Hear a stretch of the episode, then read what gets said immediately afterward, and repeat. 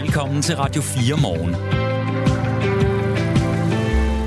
Det kan vi lige så godt gentage. Du skal være forsigtig, hvis du er på to eller fire hjul i dag. Der er altså nogle steder, hvor det er møgglat. Men ellers en øh, fin dag og en kampdag og en onsdag. Jeg hedder Kasper Harbo. Jeg hedder Jakob Grosen, og udover at øh, i dag er kvindernes internationale kampdag, så er det også i dag, at den første mængde CO2 bliver pumpet ned i undergrunden i Nordsøen. Det kaldes øh, lagring af CO2, og det kan blive en vigtig kamp i, øh, eller en vigtig brik i klimakampen. Det her projekt hedder Green Sand, og vi kommer til at se nærmere på øh, perspektiverne i projektet her til morgen. Om 10 minutter kan du høre en forsker forklare, hvilket potentiale CO2-lagring kan have i kampen mod klimaforandringerne. Og klokken øh, halv ni har vi klima, energi og forsyningsminister Lars Ågaard fra Moderaterne med. Det er nemlig en dyr løsning, så vi spørger ham selvfølgelig, hvis, øh, hvis CO2-læring skal være Danmarks nye vigtige værktøj i klimakampen, hvordan skal det så finansieres? Alt for hurtigt hiver forældre deres børn ud af efterskolen, hvis der er tegn på, at de ikke har det godt. Faktisk øh, gør de børnene en bjørnetjeneste ved det, øh, fordi øh, man skal også øve sig i at møde modstand. Sådan lyder det fra en efterskoleforstander, der har oplevet et rekordstort frafald af ellers okay velfungerende elever. I hvert fald i hendes optik.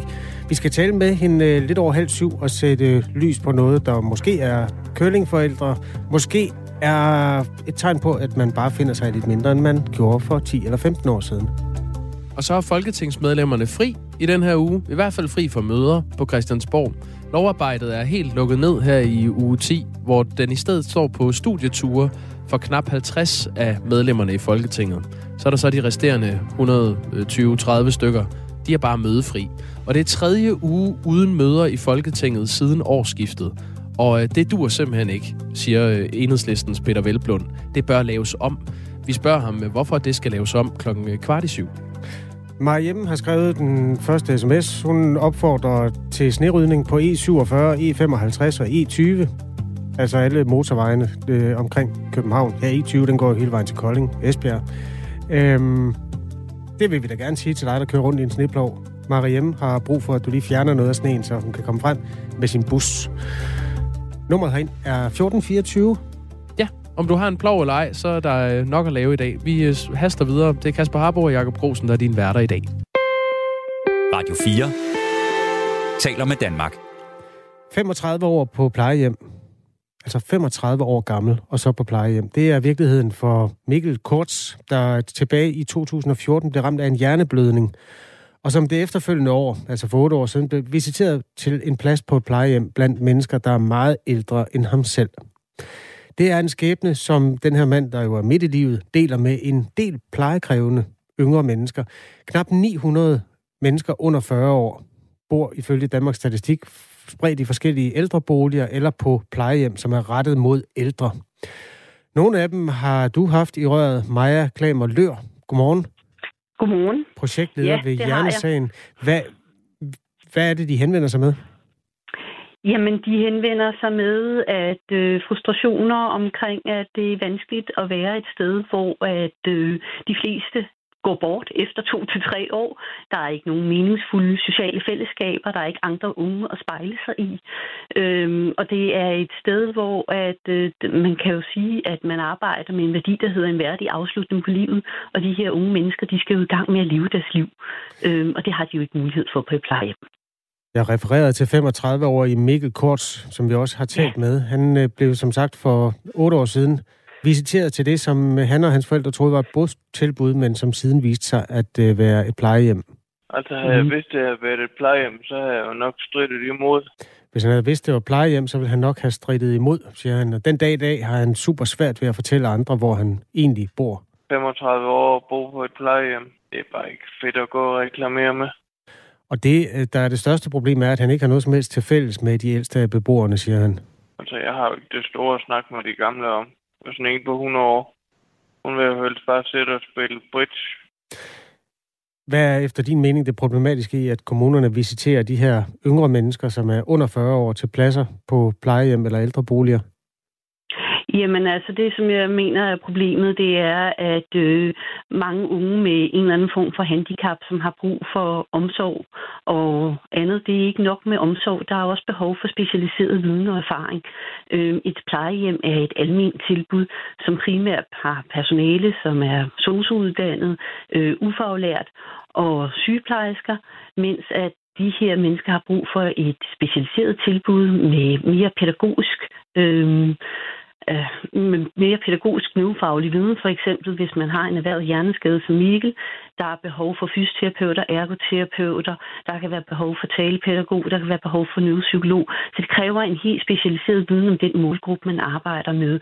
Og man må sige, at øh, landets plejehjem, de er, der er rigtig mange der, som primært har en demenslidelse, og det kan man ikke sammenligne med en anden type form for handicap. Når der nu er så mange, hvordan kan man ikke øh, samle dem øh, på nogle sådan mere målrettede tilbud, der kunne være, som du beskriver der? Ja, men det har man faktisk også forsøgt. Altså Folketinget har åbnet op for tilbage i 2020, 1. januar 2020. Der har man faktisk lavet en bestemmelse i det, der hedder serviceloven, som kommunen visiterer efter, hvor man åbner op for, at øh, kommunerne skal lave tilbud, eller gerne må lave tilbud forbeholdt unge under 35 år, netop for at få skabt det her ungdomsliv. Øh, det vi så også godt ved, det er jo, at selvom 900, det lyder måske af mange, men fordelt på 98 kommuner, det er jo ikke særlig mange hver kommune, kommune. Øh, det betyder, at kommuner skal være villige til at arbejde sammen øh, tværfagligt, eller at øh, regionerne skal lave nogle tilbud til dem. Og det, øh, det er ikke det, vi ser i dag. Vi ser ikke, at øh, man er vant til at arbejde sammen. Det er noget, man også har gjort på at anbefale flere år på hjerneskadeområdet omkring genoptræning. Og det her med tværfagligt kommunalt samarbejde, det er ikke noget, man dyrker i Danmark. Jeg tager lige og vender tilbage til Mikkel Kort her. Han er i dag, ja. øh, altså han bor på noget, der er defineret som specialplejehjem, så fortrinsvis henvender sig til voksne med en erhvervet hjerneskade, og den ja. kan man jo få alle steder i livet. Og siden han flyttede ind, så er der faktisk kommet flere yngre mennesker til. Men selv om øh, miljøet så småt er på vej til at blive ja, yngre, så er stedet stadig defineret som et plejehjem og ikke et botilbud. Og det er ja. bekymring for hans værtag. På et botilbud, der er krav til personal, at der skal være pædagoger og alt muligt og der er meget mere, der er bedre nummering, der er mere personal. Her der går alt op i pleje for alle de gamle. Vi har altså Maja Klamer Nør med os øh, for at beskrive det her problem, som altså projektleder ved Hjernesagen. Det må jo være et øh, problem, der altid har været der. Hvorfor er det først nu, vi sådan får sat øh, rettet lys mod det her? Det ved jeg egentlig ikke, hvorfor det er, at vi først retter lys mod det nu. Men altså, det har jo været et problem i, et kendt problem i mange år, i hvert fald i handicapverdenen, øhm, at man er stødt på de her unge mennesker, der sidder og henfalder på et plejehjem. Øhm, fordi at når man ikke møder andre, man ikke bliver mødt med meningsfulde, givende aktiviteter, kan deltage i aktiviteter, der giver mening, hvor der ikke er den nødvendige specialiserede viden, jamen så fører det jo også til mistrivsel. Det fører til dårlig mental sundhed for de her unge mennesker, som igen jo har negativ betydning for deres selvstændighed. Og hvis man ikke stimuleres, hvis man ikke udfordres, jamen så har man jo heller ikke nogen udvikling. Øhm, og så øger man jo risikoen for, at de her unge mennesker får behov for endnu mere hjælp, og de taber også en del af deres selvstændighed ved at være på de her steder. Øhm, og nu kender jeg jo Mikkel som en, en rigtig god ung mand, som jo faktisk kæmper for at få en mere værdig, øh, mere værdig liv. Øh, og det er jo det er jo rigtig sejt gjort af ham, på trods af, at han har så store kognitive vanskeligheder, som også gør, at han er på et plejehjem. Det her er altså ikke et problem, som en øh, 35-årig mand som Mikkel Korts står alene med. Det fortæller Frank Humle, der er direktør i Center for Hjerneskade, der årligt udreder, rådgiver og behandler mere end 600 børn, unge og yngre voksne? Jamen, jeg vil sige, der mangler faktisk i stor udstrækning på tilbud til folk, som, som er ramt af følge efter en hjerneskade. Og det er et problem, mener Frank Humle. Der er del af Mikkels opfattelse af, at et, et botilbud kan være en bedre løsning end et plejehjem. Botilbuddet kan være med til at, at bevirke, at folk med funktionsnedsættelser med handicaps får jeg vil sige, mere værdige og mere aktive liv, end et plejehjem almindeligvis kan. Hvilke konsekvenser oplever du, det har på længere sigt, når man som yngre menneske skal gå rundt mellem sådan nogle sikkert venlige, men også noget nogle gange afkoblede gamle mennesker?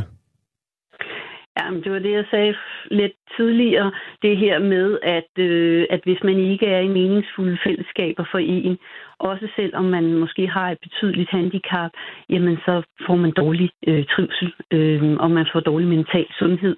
Og det har simpelthen negative konsekvenser for en på sigt, fordi at man jo også vil opleve øh, en eller anden form for afvikling af sin egen, øh, sin, sit eget funktionsniveau, og man kan jo også risikere, at folk går hen og får et øget behov for hjælp, fordi hvis man ikke hele tiden opretholder funktionen for mennesker med et handicap, jamen så, øh, så syner man hen. Øhm, og det er jo ikke altså det er jo ikke det, vi har til hensigt, tænker jeg, som samfund. Øhm, så jeg er ret enig med Frank Humble i det her så med, at der er behov for flere botilbud til unge. Øhm, men det kræver altså, at kommunerne er villige til at arbejde sammen øh, for at skabe det. Tak skal du have, fordi du var med i Radio 4 morgen. Det var slet. Maja Klamer er projektleder ved Hjernesagen. Vi skal også i dag øh, have fat i Torkild Olesen, som er formand for Danske Handicaporganisationer, fordi man arbejder jo øh, på at øh, gøre noget ved det her, og ja, han mener, det er på tide, der bliver handlet for at forbedre forholdene for de yngre mennesker med hjerneskader eller øh, andre plejekrævende behov. Øh, godmorgen, skriver Jesper. Mikkel lyder som en, der kunne stille op i politik og få gjort noget ved problemet. Stærkt, skriver han på 1424, altså en kommentar til det indslag, der lige har været her, hvor klokken er 16 minutter over 6. Du lytter til Radio 4 morgen. Vores lytter Mariemme skrev ind lidt tidligere, at øh, det kunne da være rart at få noget snerydning på flere af motorvejsstrækningerne rundt i landet. Og øh, vi kan da lige som en opfølgning til det sige, at der er glat øh, rigtig mange steder i hele landet. Det fremgår af trafikkortet hos Vejdirektoratet, at øh, der er flere biler, der har kørt øh, galt i det glatte føre i nat, altså natten til onsdag. På E45 Østjyske Motorvej i sydgående retning er der sket et uheld omkring øh, krydset ved Aarhus Syd og Skanderborg Nord, som øh, spærrer det venstre spor. Og øh, der forventes øh, oprydningsarbejdet at være færdigt for omkring øh, tre kvarter siden, så det håber vi, at, øh, at vi kan øh, melde, at der er fri bane igen. Det samme øh, gør sig gældende på E45 Nordjyske Motorvej i sydgående retning. Der var også sket et uheld omkring Hobro Nord, hvor det højre spor er spærret. På Sjælland er der også sket flere uheld. Og det øh, er en af årsagerne til, at Nordsjællands politi har været på Twitter og advarer meget glatte veje. Politiet opfordrer faktisk bilister til at køre meget forsigtigt og huske mobiltelefoner og tæpper, hvis man alligevel bevæger sig udenfor her til morgen. Det er simpelthen med henblik på, hvis man havner i grøften, eller øh, på en eller anden måde havner i en kø, der er så lang, at man risikerer at blive hængende. Hvis du øh, kører i morgentrafikken et eller andet sted, og gør der nogle jagttagelser, som andre lytter kunne have gavn af, så kan du altid sende dem ind til os på nummer 1424. Vi skal jo passe på hinanden. Radio 4 taler med Danmark. CO2 lagret i undergrunden er en af mange løsninger på øh, klimakrisen, og i dag begynder det første transeuropæiske CO2-lagringsprojekt i Nordsøen. Det her projekt hedder Green Sand, og det bliver i dag indvidet på Esbjerg Havn. Niels Hemmingsen Skovsbo er seniorforsker ved øh, de nationale geologiske undersøgelser for Danmark og Grønland, også kendt som GEUS. Og med os nu. Godmorgen. Godmorgen. Du har været ekspertrådgiver på det her projekt Green Sand. Øh, hvordan kan det her projekt hjælpe på de udfordringer, vi står øh, med ved klimaet? Jamen, det kan hjælpe på den måde, at vi med hjælp af Green Sand, der gør vi en mulighed for, at vi kan lagre CO2 i den danske undergrund. Det vil sige noget af den CO2, eller den CO2, som der kan blive fanget fra atmosfæren, den kan så også komme hen et sted, øh, hvor vi kan lagre den sikkert og permanent øh, i undergrunden. Så på den måde så muliggør vi, øh, at fangst i stor skala øh, kan komme på banen, sådan så at det produkterne derfra, at de kan komme væk, så, øh, så vi kan imødegå øh, klimaudfordringer. Det kan være, at vi skal gøre det her lidt jordnært ved lige at få forklaret, hvordan det her det egentlig fungerer i praksis. Altså, at man kan lagre CO2. Hvordan øh, dels får man det øh, ud af, af luften, og hvordan får man det ned i undergrunden? Ja, altså man får det ud af luften, det gør man jo på fangstanlæg, øh, som man kan sætte op på de store punktkilder. Når man har fået det ud, så vil man komprimere CO2'en og sende det på transport. I det her tilfælde her, når det skal ud til Nordsøen, øh, så vil man sende det i første omgang i skibe. Og herude, der øh, benytter man sig af, at man har øh, gamle installationer fra et, dengang, da det her felt Nini var et olie- og gasfelt. Og via dem, via de rør, så vil man trykke øh, eller pumpe den flydende CO2 ned i undergrunden. Og hernede, der benytter man sig af, at undergrunden består ude i det her område her, dels af nogle porøse sandlag, som, hvor, øh, hvor der imellem øh, hulrummene, imellem kornene, kan gemme sig, eller kan man lære CO2. Og der vil være op til omkring 30 procent af denne her sandlag her vil bestå af porerum, som man kan øh, lære CO2 i. Udover det lag, som vi kalder for et reservoir, så har man øh, også et meget, meget tykt lerlag ovenpå, der i det her tilfælde her er 800 meter tykt.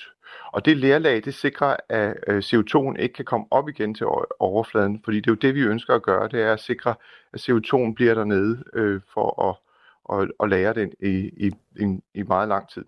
Så det er faktisk det er de rør, man har brugt, øh, hvor man har pumpet øh, olie op igennem rørene. Der vil man nu pumpe øh, flydende CO2 ned i stedet. Det vil man nemlig øh, her, der vil man benytte sig af, at man har det, der hedder et udtjent øh, olie- og gasfelt. Øh, og derfor øh, har man allerede installationer derude, som man kan bruge. Man kan hjælpe sig vende strømmen om, så at sige, som du også sagde, at man i stedet for at pumpe og trække olien op, så vil man så putte CO2 ned øh, her. Mm. Man har andre steder i Danmark, hvor man, hvor man benytter sig af, af hvad skal man sige, øh, altså man, det, det er ikke en forudsætning af, at man har et udtjent olie- og gasfelt, at man kan lave den her teknologi, men det er bare det her sted, man gør det. Teknologien bag kaldes CCS. Det er en engelsk forkortelse for øh, Carbon Capture and Storage. Det kan oversættes til øh, fangst og læring af CO2 og teknologien kan bruges til at opfange cirka halvdelen af den atmosfæriske CO2-mængde, som ifølge FN's prognoser skal væk, hvis vi skal gøre os øh, håb om at afværge, at øh, klodens temperatur stiger med ja, øh, katastrofal... Øh, øh, hvad, hvad siger man? Øh, katastrofale grader. Ja, ja temperaturstigninger. Ja. CCS-teknologien fungerer i bund og grund ved at suge kulstoffet fra luften, og så fastgøre det til, til calcium- eller kaliummolekyler og CO2'en til Greensand-projektet bliver opsnappet og lagret i Belgien, hvor den så bliver gjort flydende, så bliver den fragtet via skibe til boreplatforme i Nordsøen, og så bliver den så pumpet de her næsten 2.000 øh, meter ned i undergrunden. Hvilke risici kan der være ved det, altså ved at pumpe CO2 ned i, i undergrunden? Altså, der er der vil, øh, de risici, der vil være, det er, når man har udvalgt sådan et sted som, øh, som Ninifeltet ude i Nordsøen, så har man gjort det, fordi man ved rigtig meget om det områdets øh, geologi. Man kender, man kender de usikkerheder, der vil være, eller der er omkring øh, sådan et felt. Øh, men det faktum, at øh, det område, den lærpakke ovenover reservoiret, den har tilbageholdt olie og gas i millioner af år den giver os en meget stor fortrøstning på, at den også kan tilbageholde CO2 øh, i tilsvarende tidsperioder. Så det vil så sige, det er, ikke, det er jo ikke det, det er et, et område, som vi kender godt, og vi har udvalgt det meget nøje i forhold til at gennemgå de risici, der er. Men selvfølgelig vil der altid være, der vil være risici ved, ved at lave sådan nogle projekter her, øh, så man skal også øh, ifølge de, øh, den, øh, øh, altså når man, ud, når man laver sådan et felt her, så skal man også sikre sig, at man monitorerer, og man holder øje med, at alting sker, som det, man nu forestiller sig, at det skal ske, og man, man sætter måleenheder øh, op, der gør, at CO2'en opfører sig på den måde, som man forventer. Så på den måde så er der også indbygget øh, overvågning af sådan et anlæg. Danmark har jo et mål om 70% CO2-reduktion i 2030, hvis man sammenligner med det niveau, vi havde i 1990. Derudover har Danmark et mål om at blive øh, klimaneutralt som land betragtet i øh, 2045. Hvor vigtig en brik i, i de her målsætninger er øh, CO2-lagring? Jamen CO2 er fra, fra, øh, for de øh, fremskrivninger, der er, CO2-fangst og lagring er en vigtig brik, øh, og der, det forregnes med den allerede i regeringens klimaplan, at den er på plads i løbet af, af, af nogle år. Øh, og det er vigtigt for mig at sige, at det vigtigste for os lige nu, når vi skal fejre det her øh, begivenhed i dag, det er jo, at vi starter et sted i denne her CCS-læring. Vi starter med at etablere de store lager i øh, den danske undergrund, fordi uden de store lager, så kan vi slet ikke få, få fanget de store mængder, øh, uden at komme af med dem igen. Så, så det, at vi får begynder at få modnet lager i undergrunden, det i virkeligheden muliggør hele den her opskalering. Øh, for uden lager, så kan vi ikke opskalere fangst. Ifølge Greensand kan projektet i 2030 lagre op mod 8 millioner ton CO2 årligt. Det svarer til mere end 13 procent af Danmarks årlige øh, CO2-udledning. Det er jo en, en god chat. Men hvorfor skalerer vi ikke bare det her projekt, så vi kan lære al den CO2, vi udleder som land? Jamen, jeg tror, at hvad hedder det, at det kommer meget an på fangstsiden, øh, øh, og man kan overhovedet kan fange så meget CO2. Men jeg tror, der er ikke nogen, der mener, at, at CO2-læring som sådan en CCS-teknologi, at den skal stå alene. Den vil altid være en bidrag til den pakke af muligheder, der er. Men jeg tror, at alle er enige om, at vi kan ikke undlade sådan en teknologi, fordi vi er meget øh, langt fremme i forhold til, vores, øh, til den klimaudfordring, der er, og de temperaturstigninger, der er. Så, så alle løsninger, som kan bidrage det, dem tror jeg, dem mener jeg, alle mener, synes, at vi, vi skal have i spil. Men jeg tror heller ikke, der er nogen, der synes, at CCS skal være løsningen. Øh, Hvorfor øh, egentlig ikke? Det, ja, fordi at der, er, der vil være, altså det afhænger jo af, om man kan fange alle, al CO2'en fra øh, røggas. Øh, og det, det, det er, at vi kan etablere, fordi Danmarks undergrund har lagerplads til øh, utrolig meget CO2. Vi har faktisk til over 100 års dansk øh, CO2-udledning. Så hvad skal man sige, fra lagerside er der ikke nogen, øh, er der ikke nogen øh, hvad skal man sige, begrænsninger i, hvor meget vi kan lagre. Men det kræver, om vi kan fange, om det er realistisk at fange, øh, sådan så vi bare kan sige, at vi kan opskalere fangsten. Det, det, det, det tror jeg, hvad hedder det, vil selvfølgelig være, at du skal finde en, der, der er ekspert på fangstsiden, men jeg tror, at det vil være en, en urealistisk at tro, mm. at, at, at man kan fange så meget, som vi kan putte ned i undergrunden, fordi Danmark har faktisk stort set, altså i forhold til dansk øh, CO2-udledning, har vi et utroligt stort øh, potentiale. Det er altså i dag, at det første transeuropæiske CO2-lagringsprojekt åbner i, øh, i Nordsøen, og det taler vi med dig om, Niels Hemmingsen øh, Skovsbo, seniorforsker ved GEUS. Vi får en del spørgsmål på sms'en. Jeg ved ikke, om vi lige kan løbe hurtigt igennem dem, så vi lige får, får besvaret jo. det, der måtte være. Først og fremmest, hvor dyr en løsning er af CO2-lagring? Jamen, øh, CO2-læring lige nu modtager en masse støttemidler øh, og skal også øh, køres igennem med, CO, med CO2-kvoter. Jeg har ikke de præcise øh, tal på, hvor meget det koster at lave, men det er igen en af de her øh, teknologier, som, som er, er dyr i starten, og, og folk regner med, at det, øh, når den bliver øh, kørt varm, eller hvad skal man sige, kørt indkørt, så skal den fungere på markedsmekanismer. Så er der også et spørgsmål, der går på, øh, hvad det hjælper på Danmarks CO2-regnskab, at øh, den her CO2 bliver opfanget i udlandet. Jeg fortalte før, at det bliver opfanget i Belgien, og så bliver det fragtet øh, til, øh, til det her felt med, med skib. Hvad, hvad betyder det for Danmarks regnskab?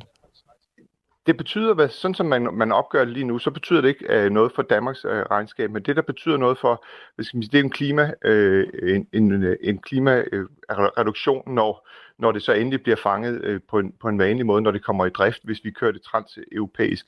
Men det, det åbner op for, er jo, at man kan ændre på lovgivning, man kan ændre på, af, af, hvad hedder det, hvordan man opgør nationale ting. Det er noget op til politikerne at, og lovgiverne og, og, og, få, og bestemme, om det, skal, om det skal på den måde skal kunne tælle ind til det nationale regnskab. Det, det vil fremtiden vise.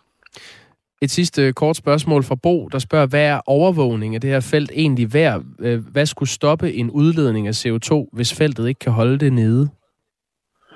Jamen, der er, der er flere ting, man kan gøre for, hvis, altså alt efter, hvor, hvor, øh, hvad skal man sige, hvor skaden er sket, eller hvor læ- lækagen er sket, så, så er det ikke bare et spørgsmål med, at så må man, så må man opgive, og så kan man ikke gøre noget. Der, det vil afhænge af, hvor henne der er, hvad der er sket, men, men der er for stort set alle de lækagescenarier, vi har, er der er der det, man kalder handlemuligheder, der gør, at man kan begrænse eller, eller, eller forhindre øh, yderligere læk. Tak skal du have, Niels Hemmingsen Skovsbo. Ja, selv tak. Altså seniorforsker ved uh, GEOS. Klokken lidt over halv ni har vi klima-, energi- og forsyningsminister Lars Ågaard fra Moderaterne med. Han mener, at Green Sand her er et vigtigt værktøj i kampen mod klimaforandringer. Og vi kommer selvfølgelig også til at tale med ham om, hvor skal pengene komme fra, når nu den her løsning er så ekstremt dyr, som den er i starten. Klokken er et minut i halv ni. Her til morgen... Radio 4 taler med Danmark. Undskyld, at øh, jeg afbrød dig, øh, kære Jingle. Her til morgen er der sindssygt glat virkelig mange steder, og det er altså ikke sådan et lokalt fænomen, ligesom vi i går fik at vide, at øh, snestormen vil være øh, sådan markant i Nordjylland og så videre. Det er alle steder i Danmark, vi får meldinger om, at der er glatte veje. Og øh, det er jo ikke det samme som, at der er glatte veje alle steder, men det, der er altså glatte pletter rigtig mange steder. Frederik Sund skriver ind til os, hovedvej 6 fra Ølstykke til Roskilde er okay, men Frederik Sund er totalt glat. Øhm, massiv kø fra Kalumborg, Skovvejen mod Frode Laversen, Jyderup, spejlglatte veje og blå blink omkring Jyderup, strandet lastbiler på vejen, skriver Johnny, som er fra Kalumborg, mm. samme del af landet. Og så er der altså Rasmus, der er i den nordlige ende af Jylland, der har kørt på motorvej E45.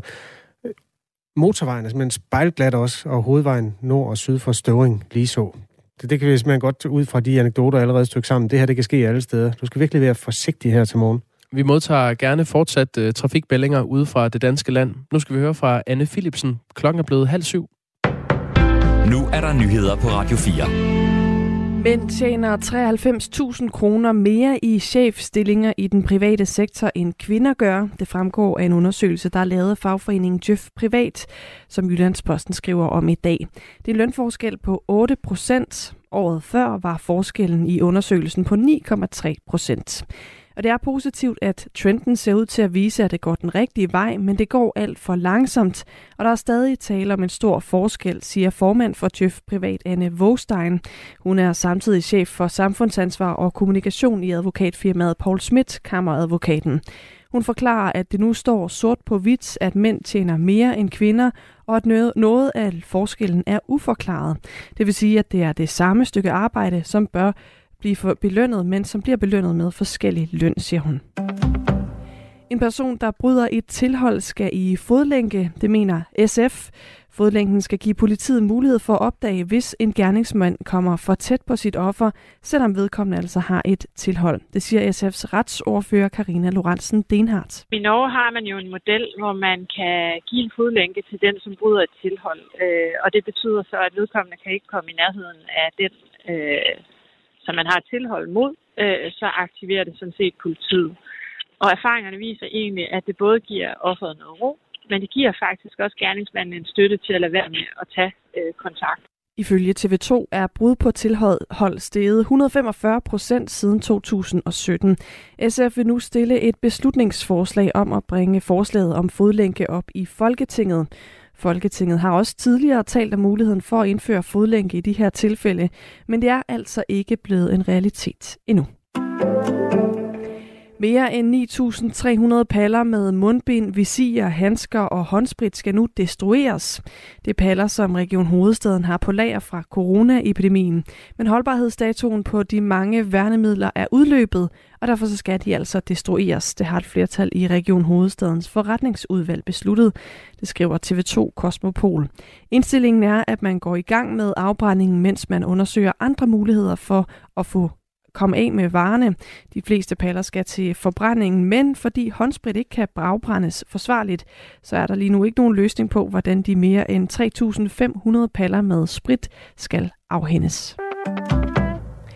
Skoleelever skal klædes bedre på til at kunne træde til, hvis de oplever en person med hjertestop eller med symptomer på blodprop. Det er ambitionen hos Dansk Råd for Genoplivning, der nu vil give 60.000 elever om året mulighed for at få undervisning i livreddende førstehjælp. Derfor vil rådet nu tilbyde skoler undervisningsmateriale, der kan bruges i fag som natur, teknik og biologi. Det fortæller sekretariatschefen i Dansk Råd for Genoplivning, Stine Strandkær vi tror jo så også på, at hvis vi skal have flere danskere til at træde til, så handler det også om at skabe en kultur for at træde til. Og hvis man både bliver undervist i skolen, hvis man også øh, får undervisning, når man tager sit kørekort, hvilket jo også er obligatorisk, og måske også senere i livet på sin arbejdsplads, så er sandsynligheden for, at man tør og føler sig klar til at træde til, øh, hvis man oplever en, der har et hjertestop eller et stroke, øh, den er langt større. Det er en bevilling på 7,3 millioner kroner fra AP Møller-fonden, der gør udviklingen af det her nye undervisningsmateriale muligt. Det vil blive målrettet elever på 6. til 8. klassetrin. Og som du kunne høre før, så er der altså ganske glat derude og risiko for is og sneglatte veje. Vi får øh, nogen sol i dag og enkelte sne og sludbyer, og ellers temperaturer mellem frysepunktet og 4 graders varme og en svag til jævn vind fra skiftende retninger. Det var nyhederne halv syv her på Radio 4 med Anne Philipsen. Du lytter til Radio 4 morgen. Husk, du kan skrive en sms til os på 1424. Meget poetisk melding fra vores lytter Flemming, som opholder sig på Fanø. Og dermed også en trafikmelding, som er ret, øh, ja, meget retningsbestemt, og det er ikke alle, der kan bruge den til noget. Men den er smuk. Godmorgen, I to gode værter. Været i Nordby Fanø, strækning A38 Hovedgaden. 9 mm snedrys, spredte lammeskyer med kig til fuldmåne og pissekoldt, minus 3 grader, skriver Flemming fra Fanø, der åbenbart ikke er stemplet ind på, at øh, der kan komme minusgrader i Danmark. Nej, altså minus 3, det er da koldt, men det kan da blive koldere. Skal vi ikke bare sige det sådan? Hvad er det koldeste, du har prøvet? Mm, det var, jeg tror, det var minus 26 grader eller sådan noget. Det var i Grønland for et par år siden. Og det var simpelthen, det var øh, øh, vanvittigt koldt. Jeg, jeg må til sidst, jeg, det var på en hundeslædetur ud på indlandsisen, og til sidst så måtte jeg bare lægge mig. Så gav jeg simpelthen op. Så lagde jeg mig bare og håbede, jeg nåede frem og lukkede øjnene. Det gjorde så ondt. Jamen, det er jo lidt selvforskyldt, når man tager til Grønland, vil jeg så påstå. Det, det kan du have ret i. Det var også det var helt ufatteligt smukt. Jeg vil da ikke have været det foruden, men jeg er glad for, at jeg står her i dag. Ja, det er jeg godt nok også. Mm. Øh, tak til Flemming, der har skrevet til nummer 1424. Der er glat utrolig mange steder. Jesper melder ind, at øh, den er galt på fortorve og cykelstier og veje i København. Et sjældent syn, øh, syn faktisk, skriver Jesper. Så det, det er virkelig en budbringer om, at øh, særligt de to hjulede skal passe på. Det er simpelthen så hammerende livsfarligt at, øh, at vælte på en dag, hvor bilerne heller ikke har så nemt ved at bremse. Ja. Pas på dig selv, øh, og skriv til os, hvis der er noget, vi skal bringe videre til lytterne. Det kunne jo også godt være, der er lukket veje, eller sådan noget af den stil. Vi rækker ud til Vejdirektoratet lidt senere. De plejer at være hjælpsomme med at lige at give et overblik, øh, sådan at øh, vi kan hjælpe dig ud i trafikken, og du får det at vide, du har brug for der. Men øh, skriv endelig til os, hvis der er et eller andet, der, der bryder sammen, så kan vi give det videre. Om 10 minutter har vi øh, Peter Velblund med. Han er, øh, han er sur. Han er i øvrigt også folketingsmedlem fra Enhedslisten, og han er sur over, at hans kollegaer holder fri han holder i øvrigt også selv fri, for der er mødefri på Christiansborg i den her uge. Hele uge 10 er uden møder for politikerne. Og det øh, sker, fordi der er knap 50 medlemmer af Folketinget, der er på udvalgsrejser til udlandet. Det er sådan politikernes øh, studieture ud, hvor de kan få noget inspiration. Men der er jo resterende 120-130 øh, medlemmer af Folketinget, som altså øh, bare kan gå og dankere den og gøre, hvad de vil. De skal ikke møde ind. Og det synes Peter Velblund skal laves om. Hvis du har en holdning til den sag, så er det altså også 1424, du kan læse den af på. Radio 4 taler med Danmark. Forældre er alt for hurtige til at hive deres børn ud af efterskoleopholdet, hvis der er tegn på, at de ikke har det godt. Anne Mette Schubert fra Torsgårds Efterskole i Hobro har øh, råbt op i et debatindlæg i politikken, fordi øh, hun har oplevet, at der er 7-8 stykker, der stoppede i den første måned af skoleåret, uden dialog og uden forklaring. Og øh, det giver anledning til, at vi kan tage den principielle drøftelse om, hvornår et efterskoleanbragt øh, barn skal pilles hjem. Anne Mette Schubert, godmorgen. Godmorgen. Hvorfor ser du det som et problem, at der er forældre, der har taget deres børn ud af efterskolen, når de ikke havde det godt? Jamen, jeg oplever det som et problem, fordi at jeg savner dialogen. Jeg savner den samtale, som jeg tænker vil være på sin plads, inden at øh, man afbryder et ophold, som har været aftalt øh, på forhånd, og, og også, øh, også længe før for mange vedkommende. Så jeg synes faktisk, det er synd for både forældre og unge, og så synes jeg også, det er ærgerligt for os på skolerne, som jo har planlagt lang tid øh, at få de unge mennesker ind i et efterskoleår. Som øh, forstander på Torsgårds Efterskole, øh, hvor, hvor ofte plejer der at være elever, der i løbet af den første måned trækker stikket, eller forældre, der trækker stikket på vegne af, af børnene? Jamen, der kan, sagtens, der kan sagtens være et par stykker, måske også tre. Øh, så, så det, vi oplevede i år, var bare markant anderledes, og det er jo også det, der får mig lidt til tasterne, fordi jeg bare synes, det er, at det er ærgerligt. Øh, ikke fordi jeg ikke har respekt for, at det ikke er alle, der skal gå på efterskole. Det, det tror jeg nemlig ikke altid, det er. Øhm, fordi det er jo også, altså fordi det er en markant anderledes hverdag, end det, som de unge har været vant til. Så, så derfor så, øhm, så, så, så byder jeg bare rigtig meget op til dialogen, at vi husker at få talt sammen, inden at øh, man eventuelt afbryder efterskoleopholdet. Det er super svært at finde en landsdækkende statistik, der viser, hvor mange elever, der har forladt deres efterskoleophold. Det bliver så dermed også lidt anekdotisk. Men jeg har selv en øh, datter, der går i 10. klasse på en efterskole, og der er mm. omkring 20, der har forladt øh, opholdet der. Øhm, har du mm. noget indtryk fra dine kolleger af, om, om er det kun noget, du oplever i Hobro, eller, eller hvad? Nej, der har, altså det, generelt har det været en, en stigning over de, de senere år. Man kan sige, at, at øh, jeg kiggede lidt på, på, vores, på vores tal også, og der, der er jo ingen tvivl om, at at fordi jeg råber op nu, er jo selvfølgelig også fordi, jeg bekymrer mig om, at, at, øh, at det kan blive flere. Vi har mistet 15 elever i år, og det, øh, det, det er bare for mange i forhold til, hvad vi, hvad vi har været vant til. Og når du siger i år, er det så i dette skoleår, eller? Ja, altså fra august til, ja. og nu her til, øh, ja, hvad har vi, marts måned, ja. Ja. Øh, vi har fået en sms fra Inger. Folk kan skrive ind til os på nummer 1424. Mm. Hun er tidligere efterskolelærer, og hun har en betragtning omkring det her øh, før ja. og nu. Da eleverne fik mobiltelefoner, skete der en ændring. Tidligere stod man i kø ved fællestelefonen, og samtaler med, med hjemmet blev sjældent lange. Nu har eleverne hver sin telefon og ringer dagligt til forældrene og får i ro og mag talt små problemer op. Det er let at være i kontakt med gamle venner, som også puster til hjemvejen, mener Inger her. Øh, ankender du den øh, øh, konklusion, altså at øh, det, hvad skal man sige, båndene til, til hjemstavnen er så, så tætte, at det er sværere at øh, falde til på en efterskole?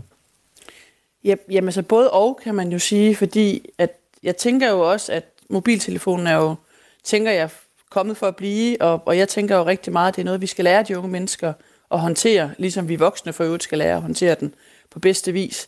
Men der er jo ingen tvivl om, at hvis, hvis dialogen kun bliver ensidig en vej, og at det er nemmest at gå, gå hjem til forældrene eller til venner hjemmefra og tale om det, når tingene er svære, jamen så bliver det rigtig, så bliver det rigtig vanskeligt. Øh, og det er jo derfor, vi egentlig, egentlig bare rigtig gerne vil have, at dialogen er både mellem forældre, børn på efterskolen og så os som skole. Fordi så, øh, så, bliver, det, så bliver det lettere øh, for alle parter, synes jeg. Og det kan også være, at, at som jeg også startede ud med at sige, at at, at det unge menneske ikke skal fortsætte på efterskolen, men også bare det vil være vigtigt at få afsluttet på en, på en, på en god måde, sådan så det ikke bare bliver et afbrudt øh, ophold. Det er i hvert fald noget af det, som vi ønsker allermest. Og også for at lære af det. Altså, er der noget, vi kan gøre bedre på efterskolerne? Vi er jo heller ikke ufejlbarlige. Øh, det synes jeg også er meget vigtigt for mig at sige. Er det også fordi, du er bekymret for skolens økonomi? Fordi når der forsvinder elever, så er der jo også noget af jeres indtægtsgrundlag, der bliver mindre. Jamen, det er jo klart, det er jo aldrig rart at, at miste elever, når man har sat et skoleår op og budgetteret efter det. Men det er nu egentlig ikke det, er nu egentlig ikke det der er, synes jeg, er, er hovedet på sømmet i det her. Jeg synes mere, det er det her med også at lære unge mennesker, at når man starter op på noget, så det sørger mig også vigtigt at prøve at få det fuldført. Og, og få den læring, øh, der gør, at, at man også oplever perioder, der kan være vanskelige, men også oplever, når det, hvad skal man sige, når det, når det bare kører rigtig godt. Og jeg tror, at, at, at, at noget af det her med, at, at der er så mange, der søger efterskoler i de her år, bliver måske også hypet lidt til, at vi er de store lykkefabrikker, som gør, at, at, at alle unge mennesker bare øh, lige springer ind på efterskolen, og så kører det bare. Og der tænker jeg bare rigtig meget, at, at sådan er livet jo heller ikke generelt. Det går jo bare sindssygt meget op og ned. Og det er det altså også at være på efterskole. Men der, hvor jeg synes, at, at læringen kan være rigtig god, er jo netop, når man kommer når man kommer igennem sådan et efterskoleår, og er på den anden side og tænker, øj, det her det klarede jeg bare, selvom det også var vanskeligt. Anne Mette Schubert er altså forstander på Torsgårds Efterskole, der ligger i Hobro, og har sagt farvel til 15 elever i det her indeværende skoleår. En tendens, som øh, bliver genkendt flere steder. Øh, vores lytter Kevin, han øh, kaster en hurtig dom. Han skriver det i køling, kultur på max gas. Citat slut. Mm. Øhm, er det det egentlig? Er det det, du beskylder dem for? Jamen altså, jeg tænker, det har jo mange navne. Jeg, jeg er jo også selv forældre, og jeg tænker jo, at der er en tendens i tiden til, at vi på en eller anden måde ikke bare vil finde os i, når tingene ikke lige kører, som de skal. Så kan jeg jo også godt genkende for mig selv, at, at jeg måske agerer anderledes, end mine forældre for eksempel ville have gjort. Så det er, jo, altså det er jo både og, fordi jeg tænker jo også, at børn i dag har jo også nogle forældre, der interesserer sig helt sindssygt meget for dem, hvilket jo også er på mange måder rigtig skønt. Men det kan altså være en hemsko, når det også er, at man gerne skal komme ud og få et efterskoleår, hvor man på en eller anden måde bliver sådan lidt mere frisat. Mm. Det synes jeg i hvert fald er, er en vigtig pointe. Man kan også vente om at sige, at vi finder os i mindre, end vi plejer at gøre. Der er jo masser af steder, hvor øh, skolesystemet, og det er ikke for at beskylde jer for noget som helst mm-hmm. på Torsgårds efterskole, men hvor skolesystemet har været alt for hårdhændet og øh, lyttet for lidt i virkeligheden mm. til, hvad børn og unge mennesker havde af genvordigheder. Kan det ikke også være et sundhedstegn, at man siger, det er for svært, jeg finder på noget andet? Jo, det synes jeg bestemt, det kan, hvis bare vi får dialogen. Det er jo sådan set, det, det der er mit helt simple budskab, det er jo, at jeg bare så frygtelig gerne vil nå at tale med både det unge menneske, men også deres forældre, inden at et, et øh, eventuelt efterskoleår bliver afbrudt. Man taler tit om et før og efter corona, når man taler om, hvordan virkeligheden er for de unge mennesker, som virkelig betalte den store regning på det tidspunkt. Hvad, mm. Hvis vi bringer corona ind i ligningen her afslutningsvis, hvilket aftryk synes du, de år har sat på den måde, som de unge mennesker lever på? Jamen altså, nu, nu kan jeg jo kun tale ud fra mit perspektiv, og så selvfølgelig også, hvad jeg hører andre steder fra. Men noget af det, som, som jeg oplever, der har, det har sat sig i forhold til min skole, er en, det er en større udtrætning. Øh, de unge mennesker er ikke helt på samme måde, øh, har måske ikke helt på samme måde det, det helt store mod, som, som de havde tidligere. De vil frygtelig gerne fællesskabet, men de udtrættes også hurtigere, så vi som voksne skal være rigtig, rigtig påpasselige med at få støttet godt op om de processer. De er utrolig, altså faktisk vigtigt for mig at sige, nogle utrolig søde, lydhøre unge mennesker, der bare gerne vil det allerbedste. Og det, det sørger mig også en vigtig kompetence at have. De mangler bare lige lidt som noget modvindskompetence, når det er, at, at livet også kan være svært. Og det er det, vi så gerne vil give dem med på deres vej. Så bare vi får dialogen, så tænker jeg, at øh, så skal det hele nok også øh, blive bedre. Anne Mette Schubert har altså skrevet et uh, debatindlæg i politikken og gav os essensen her i Radio 4 morgen. Og hvis du synes, at du befinder dig et andet sted i forhold til den debat, så kan du altid skrive til os på nummer 1424. Øhm, god skoledag på Torsgårds Efterskole. Tusind tak. Anne Mette Schubert, øh, som altså er forstander i Hobro på den stedlige efterskole der. Klokken er 14 minutter i syv. I det sidste måltid på Radio 4 spiser Lærke Kløvedal et måltid mad med en kendt dansker. Jeg er fandme god, den her is. Har du mere? De taler om livet og døden, og sammen skriver de gæstens nekrolog. At være midt i en kærlighedsagt. Men det er sådan, jeg godt kunne tænke mig at dø. Find det nyeste afsnit af det sidste måltid allerede nu i Radio 4's app. Men nu får du mig langt ud på dybt vand her. Radio 4 taler med Danmark. En del af Radio 4 morgen her til morgen er øh, planlagt, en anden del er åben, og vi følger selvfølgelig nyhedsstrømmen i, øh, i andre medier her til morgen. Vi har fået vores øh, kollega Andreas Stenshøj i studiet til lige at forklare, hvad der sker, og hvad I arbejder på derude lige nu. Jamen altså, vi arbejder jo på en historie om en mand, som efterhånden fylder en del i det danske mediebillede. Det er øh, Jon Steffensen, kulturordfører for Moderaterne, øh, som øh, igen er kommet lidt i vælten. Øh, TV2 i går aftes havde en artikel, hvor de har talt med flere end 30 af Steffensens tidligere kollegaer fra teaterbranchen, øh, som anklager ham for manipula- manipulation, trusler og magtmisbrug. Øhm, vi forsøger jo at få fat i Henrik Fransen, som er gruppeformand for Moderaterne, for at høre, om det her det belaster øh, Jon Steffensen yderligere i forhold til, om han fortsat skal være kulturordfører og have den position i partiet. Ja, fordi lige nu er Jon Steffensen selv i Indonesien med det udenrigspolitiske nævn. Vi kommer faktisk til at vende tilbage til, at, at der er flere danske politikere, der er i udlandet lige nu, lige om lidt. Øh, men det gør så, at han har øh, sagt, at han ikke giver interviews. Spørgsmålet er, om han giver interviews, når han kommer hjem igen. Men øh, det er jo en mand i modvind, der nu kommer i, i stiv øh, blæst. Ja. Og vi har jo faktisk også fået fat i Henrik Fransen. Hvad skriver øh, han, eller siger han? Jamen, øh, vi skriver til ham derude, øh, godmorgen. Henrik, øh, har du mulighed for at være med i Radio 4 morgen her til morgen? Mm. Øh, Hvad siger til en snak om det her. Der svarer han, øh, det kan desværre ikke lade sig gøre. Nå. Så får han spørgsmålet, eller vi svarer så tilbage, det er bare i orden. Kan du give mig et skriftligt citat, måske, eller er det heller ikke muligt? Så svarer han, det kan vi godt aftale senere i dag. Hvor til vi svarer, kan du nå det her til morgen? Og han svarer, jeg kan ikke love noget. Så Ja, så har han ikke lovet for meget i hvert fald. Nu, nu afventer vi og ser, hvad der, hvad der kommer til at ske. Og vi ved ikke, hvorfor han ikke har mulighed for at stille op til interview. Nej, det ved vi ikke. Vi ikke lige spørge ham om det? Jo, det skal vi nok forsøge at spørge, spørge ham om. Okay, jamen øh, vi arbejder på sagen. Det kan være, at vi får en fra øh, Moderaterne med. Andreas Stenshøj, du skal ud og, og ringe videre derude. Skal vi ikke lige sige, at der også er noget at øh, glæde sig over hos øh, Moderaterne? Fordi der er jo altså en anden, som har været anklaget for noget så groft som øh, forskelsbehandling. Øh, en advokat fra Aarhus, Tobias Grotkær Elmstrøm, er det ikke sådan, han hedder? Jo.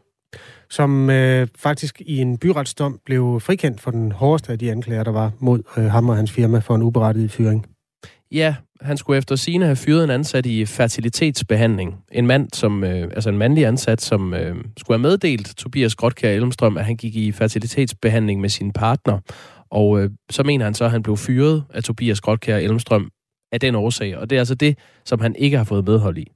Grunden til, at den lige bliver nævnt i forhold til Jon Steffensen, som jo, de to ting er jo uafhængige, men øh, har været nævnt i sammensætning nogle gange, fordi Moderaterne har haft øh, lidt en, en bunke af sager, som ikke var så gode i relation til øh, kandidaterne og til folketingsmedlemmernes øvrige virke. Men den her, den er altså sådan nogenlunde visket ud nu. Ja. Helt ren er han ikke, øh, Tobias øh, Godt Det bliver bare lige nødt til at nævne. I, øh, i sommeren øh, 2022, altså sidste år, kunne Frihedsbrevet fortælle, at han ved tre lejligheder har fået bøder af advokatnævnet for groft at have tilsidesat god advokatskik.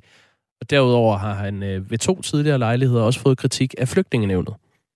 Godt. Men øh, det er alt sammen vand under broen. Han er, han er renset for de nyeste anklager. Du lytter til Radio 4 morgen. Der er meget stille på Christiansborg i de her dage. Uge 10 er på Christiansborg mødefri uge, og det betyder, at øh, der er helt lukket for lovarbejdet.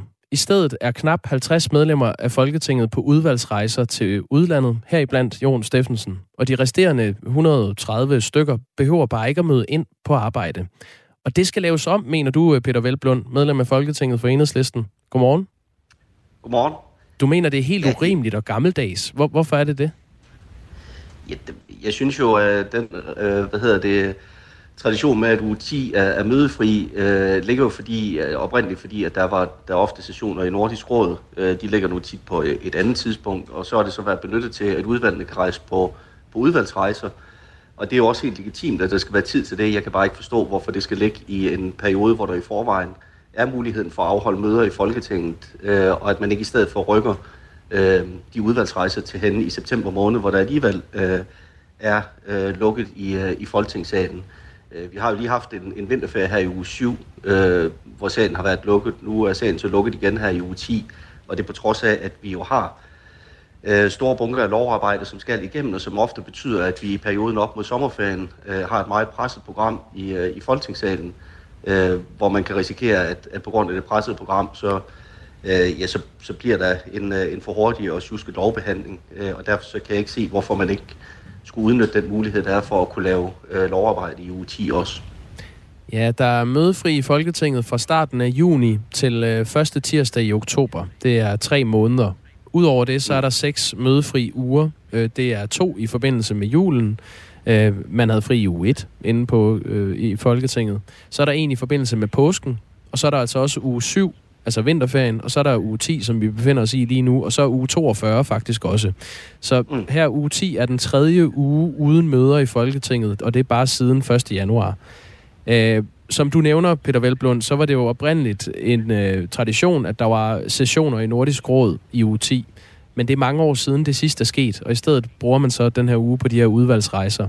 I den her uge er der tre udvalgsrejser, en nævnsrejse og en rejse for Folketingets præsidium til øh, Sydafrika. Samtidig er der et budget på over 2 millioner kroner til de her øh, fem rejser. Hvilken konsekvens har det for dig at se, at der er lukket i den her uge? Det har jo den konsekvens, at, at, øh, at lovprogrammet bliver endnu mere presset i, i de perioder, hvor det i forvejen er presset, altså typisk op imod sommerferien, hen mod juleferien. Og jeg synes jo, det er skørt, at når, øh, altså når nu folk øh, er på arbejde, og det er altså langt de fleste øh, er jo på arbejde alligevel, der er bare lukket i salen. Øh, altså hvorfor så ikke bruge øh, den tid til at afholde møder i Folketinget? Øh, fordi når du nævner de perioder, hvor der er mødefri, det betyder jo ikke, at folk ikke er, er på arbejde. Altså typisk er det jo sådan på Christiansborg, at øh, altså juli måned, øh, der ligger alting øh, ret stille. Men allerede fra, fra starten i august måned begynder øh, man jo på at få afholdt øh, øh sommergruppemøder og andet. Og det betyder, at, at folketingsmedlemmer er jo på arbejde. Øh, og derfor synes jeg, det er skørt, at man ikke udnytter den tid til at få afviklet noget af, af det lovarbejde, så vi undgår, at, øh, at programmet bliver så, så presset. Øh, og så synes jeg jo, at det er et mærkeligt signal at sende, øh, at, øh, at der skal være en, en uge øh, her i, den, i, øh, i mødeperioden, som man bruger til udvalgsrejse, når man akkurat lige så godt kunne lægge den periode, for eksempel i, i uh, september måned. Hvad laver du egentlig selv den her uge, Peter Velblom? Jamen, jeg er almindeligt øh, på arbejde. Nu lå jeg godt nok i går og var syg, så, så der var jeg ikke på arbejde, men, øh, men øh, ellers så, så, så er jeg på arbejde, fordi der er jo masser af folketingsarbejde, så det ikke handler om det arbejde, der er i udvalg øh, eller i salen, men, men som er øh, møder med interessenter og, og forberedelse af, af udspil og, og andet. Så det er jo ikke fordi, øh, der ikke er noget at lave.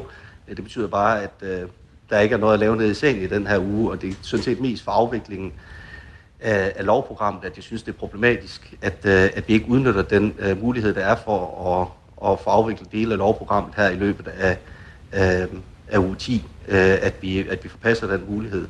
Der ligger jo en lang række både lovforslag og beslutningsforslag, som skal igennem i salen, og der så det hellere, at der var øh, bedre tid til at få det øh, afviklet, så vi kunne sikre en grundig behandling, end at det skal hastes igennem i, i slutningen af perioden. Forholder du dig egentlig kritisk til, at der er de her øh, udvalgsrejser og nævnsrejser og, og rejsen for Folketingets præsidium, eller er det mere det, at det skal ligge på et andet tidspunkt, du er kritisk overfor?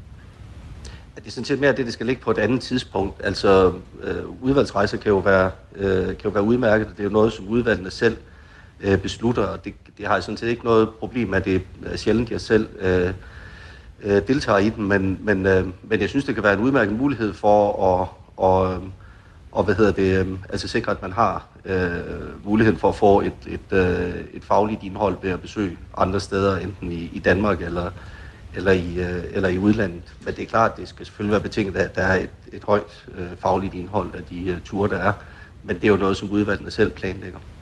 Noget af det, man ofte debatterer øh, i den offentlige debat, øh, når øh, politikers øh, frihed er op at vende, det er, hvor meget man har fri som folketingsmedlem. Øh, Øhm, det er jo nogle lange perioder, altså den her hen over øh, sommeren og helt ind i efteråret, hvor vi har tre måneder, og så er det ellers de seks mødefri uger.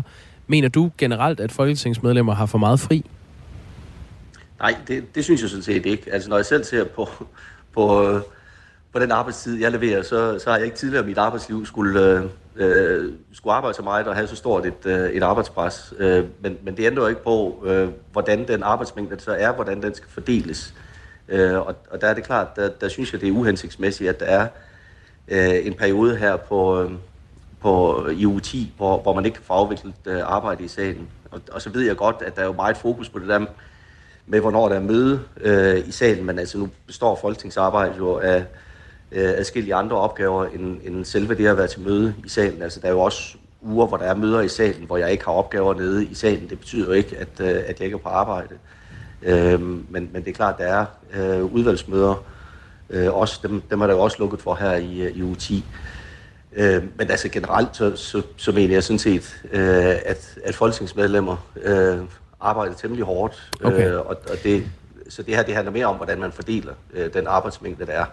Du vil altså øh, foreslå udvalget for forretningsordenen, at man kan fjerne den her mødefri uge 10. Ved du noget om, om det er en populær holdning at, at have, altså at fjerne den her fri uge? Altså hvis jeg lå mig begrænse af, at jeg kunne stille et forslag, som jeg var sikker på var populære holdninger i Folketinget, så, så ville det i hvert fald begrænse min arbejdsmængde betragteligt. Øh, det her, det stiller jeg, fordi at jeg synes, det er øh, en helt uhensigtsmæssig måde at, at lave øh, arbejde i Folketinget på, og, og derfor så stiller jeg selvfølgelig forslag, der som må vi jo se, hvordan de andre partier stiller sig i forhold til det. men det er klart, der er jo nok en grund til, at, at U10 er der, og at den har været der så længe, så det er da ikke sikkert, at opbakningen umiddelbart er så stor. Men, øh, men hver ændring starter jo med, at man rejser forslaget, og så kan man jo se, at man gradvist skal samle opbakning til det. Jamen, øh, fortsat god fri uge, øh, Peter Velblom. Ja, fri uge, det, det bliver det så ikke. Men, Nej, jeg ved det godt, men, jeg øh, driller dig lidt. Du, men uh, du skal ikke ind til nogen møder. Det er fint. Uh, tak fordi du var med. Du kan også sige god bedring. Jeg skal ind til møder, men ikke i Folketing, eller ikke i, hvad hedder det, i udvalgsmøderne i Folketinget. Nej, nej, og men, god, uh, god bedring, siger Kasper. Ja, det er godt. Ja, tak hej, hej. Det er godt. Hej igen. Uh, Folketingsmedlem for Enhedslisten. Uh, vi har forsøgt at række ud til de fem medlemmer af Folketingets præsidium, som i den her uge er i Sydafrika, for at høre om, uh, hvad, hvad det besøg virkelig rykker. Hvad får de ud af det? Men det, det er simpelthen ikke muligt at komme i kontakt med nogen af dem dernede. Så vi må vente til de kommer hjem igen. Klokken er halvandet minut i syv. Du lytter til Radio 4 morgen. Morgens helt store fælles historie er, at det er pivglat over hele landet. Altså utrolig glat er meldingen fra Vejdirektoratet. Vi øh, taler med øh, vagthavernes Vejdirektoratet om cirka tre kvarter, men tag mit ord for, at øh, du skal virkelig være forsigtig, uanset hvor du kører hen, og uanset om det er på to eller fire hjul her til morgen. Eller et hjul, hvis du er sådan lidt akrobatisk anlagt. Det er virkelig glat mange steder. Øh, en anden af morgens store historier er, at der nu er endnu en bunke indicier på, at det er i hvert fald ikke russere, nærmere pro-ukrainske øh, terrorister, som ødelagde Nord Stream 1 og 2 i Østersøen sydøst for Bornholm. Det er New York Times, der har talt med anonyme embedsfolk om det her. Og udtrykket pro ukrainske. det glæder jeg mig til at få et bud på, hvad det egentlig betyder. Peter Ernstved er jo øh, vært på vores forsvarsprogram Frontlinjen her på Radio 4. Han har også læst, hvad der er kommet frem af de her indiger i forhold til øh, sabotagen på Nord Stream 1 og 2. Altså, vi danskere er jo sådan set også pro-ukrainske. Øh, ja, men det får han lov at øh, hjælpe os med at forstå de, den øh, artikel, som altså er kommet i New York Times i går. Zelenskis øh, rådgiver øh, Podoljak har allerede nu været ude ved øh, nyhedsbureauet Reuters og sige, at det har altså ikke noget på sig. Men det bliver spændende. Nu klokken syv.